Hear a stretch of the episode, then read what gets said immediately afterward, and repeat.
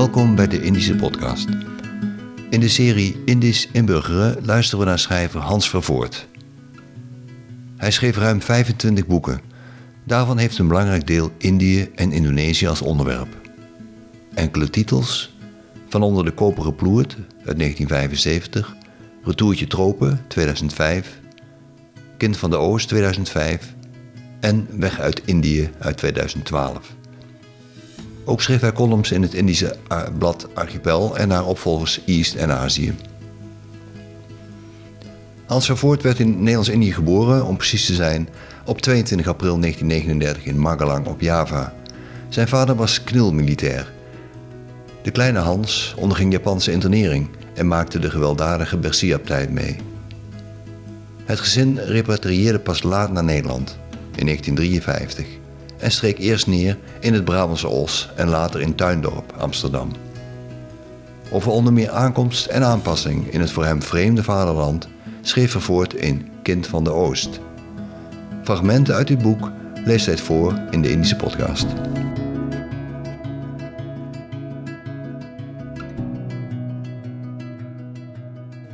Nieuw in Bibberland, aflevering 3.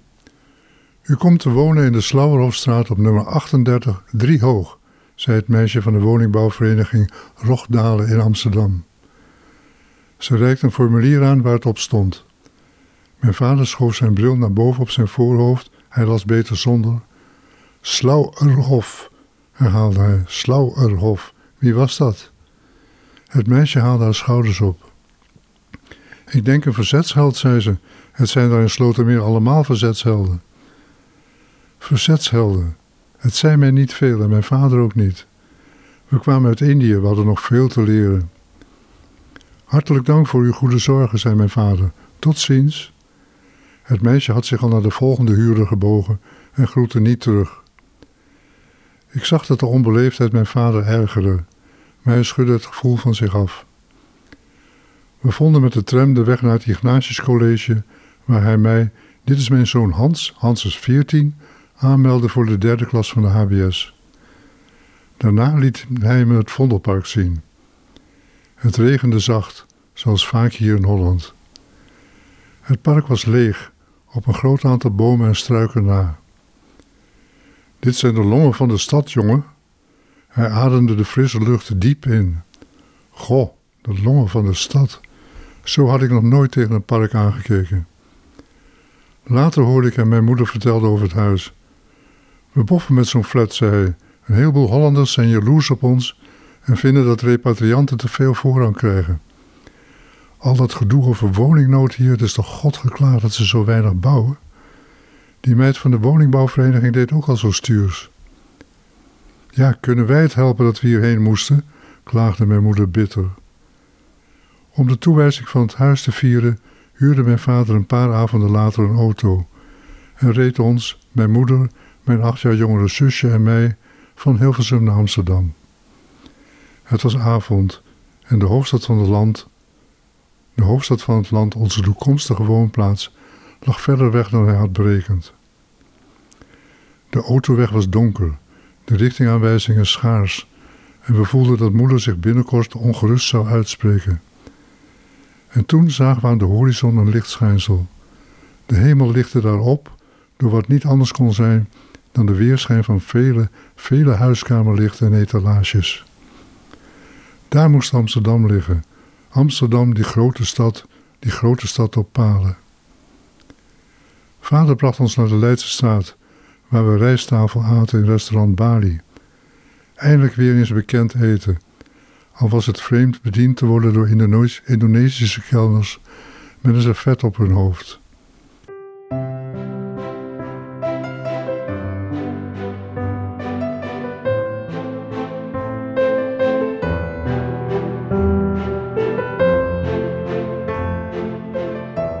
Nieuw in Bibberland, aflevering 4. In september begon de school in Amsterdam. Onze flat in Slotermeer was nog in aanbouw. Ik zou dus voorlopig vanuit ons contractpension in Hilversum naar school en terug moeten pendelen. Breng je hem weg? hoorde ik mijn moeder de avond van tevoren aan mijn vader vragen. En ik schrok. Nee, hij is veertien, zei mijn vader beslist. Hij wil niet weggebracht worden.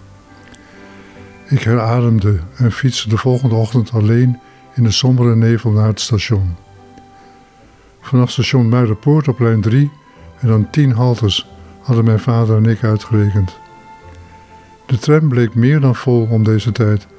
Laatkomers hingen met beide armen aan de deuropening van het achterbalkon en duwden met hun buik de passagiersmassa nog wat verder naar binnen, in de hoop plaats voor zichzelf te kunnen maken. Binnen hing de geur van natte regenjassen. Ik stond in het midden van het achterbalkon en telde de haltes. Ik voelde treurnis. Was dit nu het leven?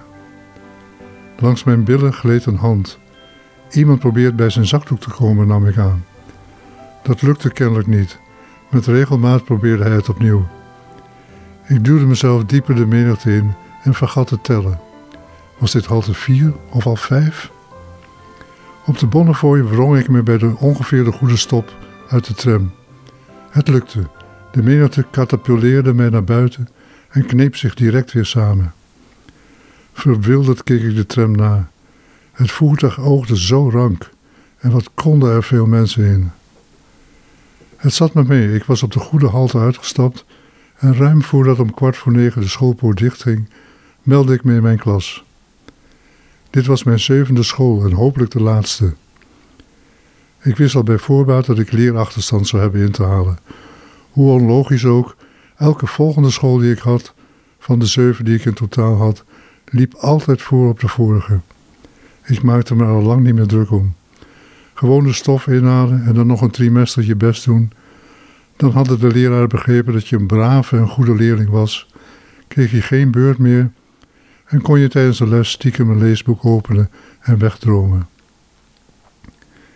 En wat vrienden betreft wist ik ook de route. Een paar weken de kat uit de boom kijken en dan een paar gelijkgestemden opsporen. Twee was genoeg. En dat zou hier ook wel lukken. Toch ging het nog bijna mis. Ik had die ochtend het pak aangetrokken dat mijn moeder in Os voor mij had gekocht en keek nog even in de spiegel voordat ik vertrok. Alles zat goed en paste. Maar toen ik op het schoolplein de andere leerlingen zag, wist ik meteen dat ik geheel fout zat. Ik droeg een jagersgroen plus voorpak van onverslijtbaar corduroy. Dat het jagersgroen was en gemaakt van onverslijtbaar corduroy, dat kon nog net. Maar een plus voorpak, ik begreep het direct, dat kon anno 1953 absoluut niet meer in Amsterdam. Men kende de drollenvanger natuurlijk nog wel uit de omslagen van jongensboeken. Provincialen liepen er ook nog wel in rond, mensen uit Schagen of Os. Maar een leerling van de HBS in Amsterdam? Nee, die liep ermee voor gek.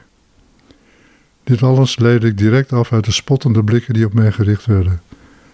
Zo'n start kan je tekenen voor de rest van je verblijf op school, wist ik. Ik werd gered door het feit dat een andere leerling van de derde klas HBS ook plusvoors droeg. Barend van Hezik, een beer van een jongen, zoon van een kolenboer.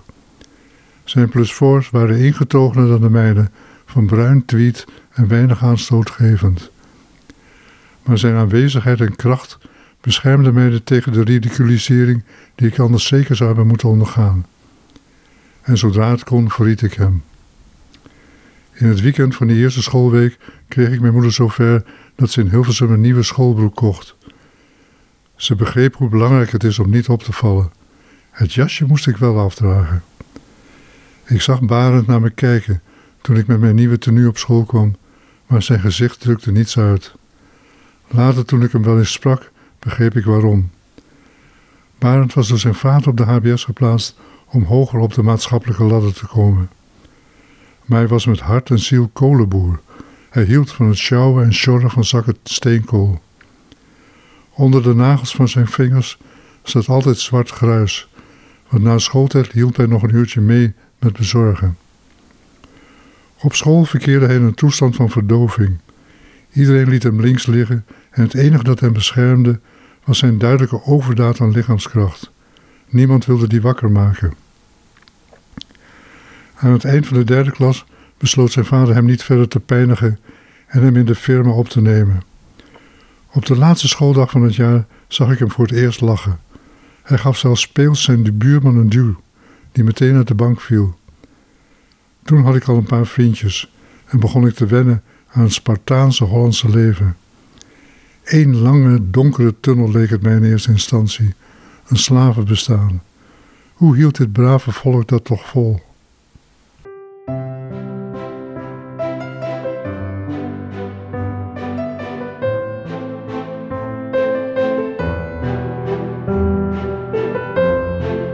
Was de Indische Podcast. Productie Stichting Pelita. Presentatie Peter van Riel. Meer weten? Ga naar www.pelita.nl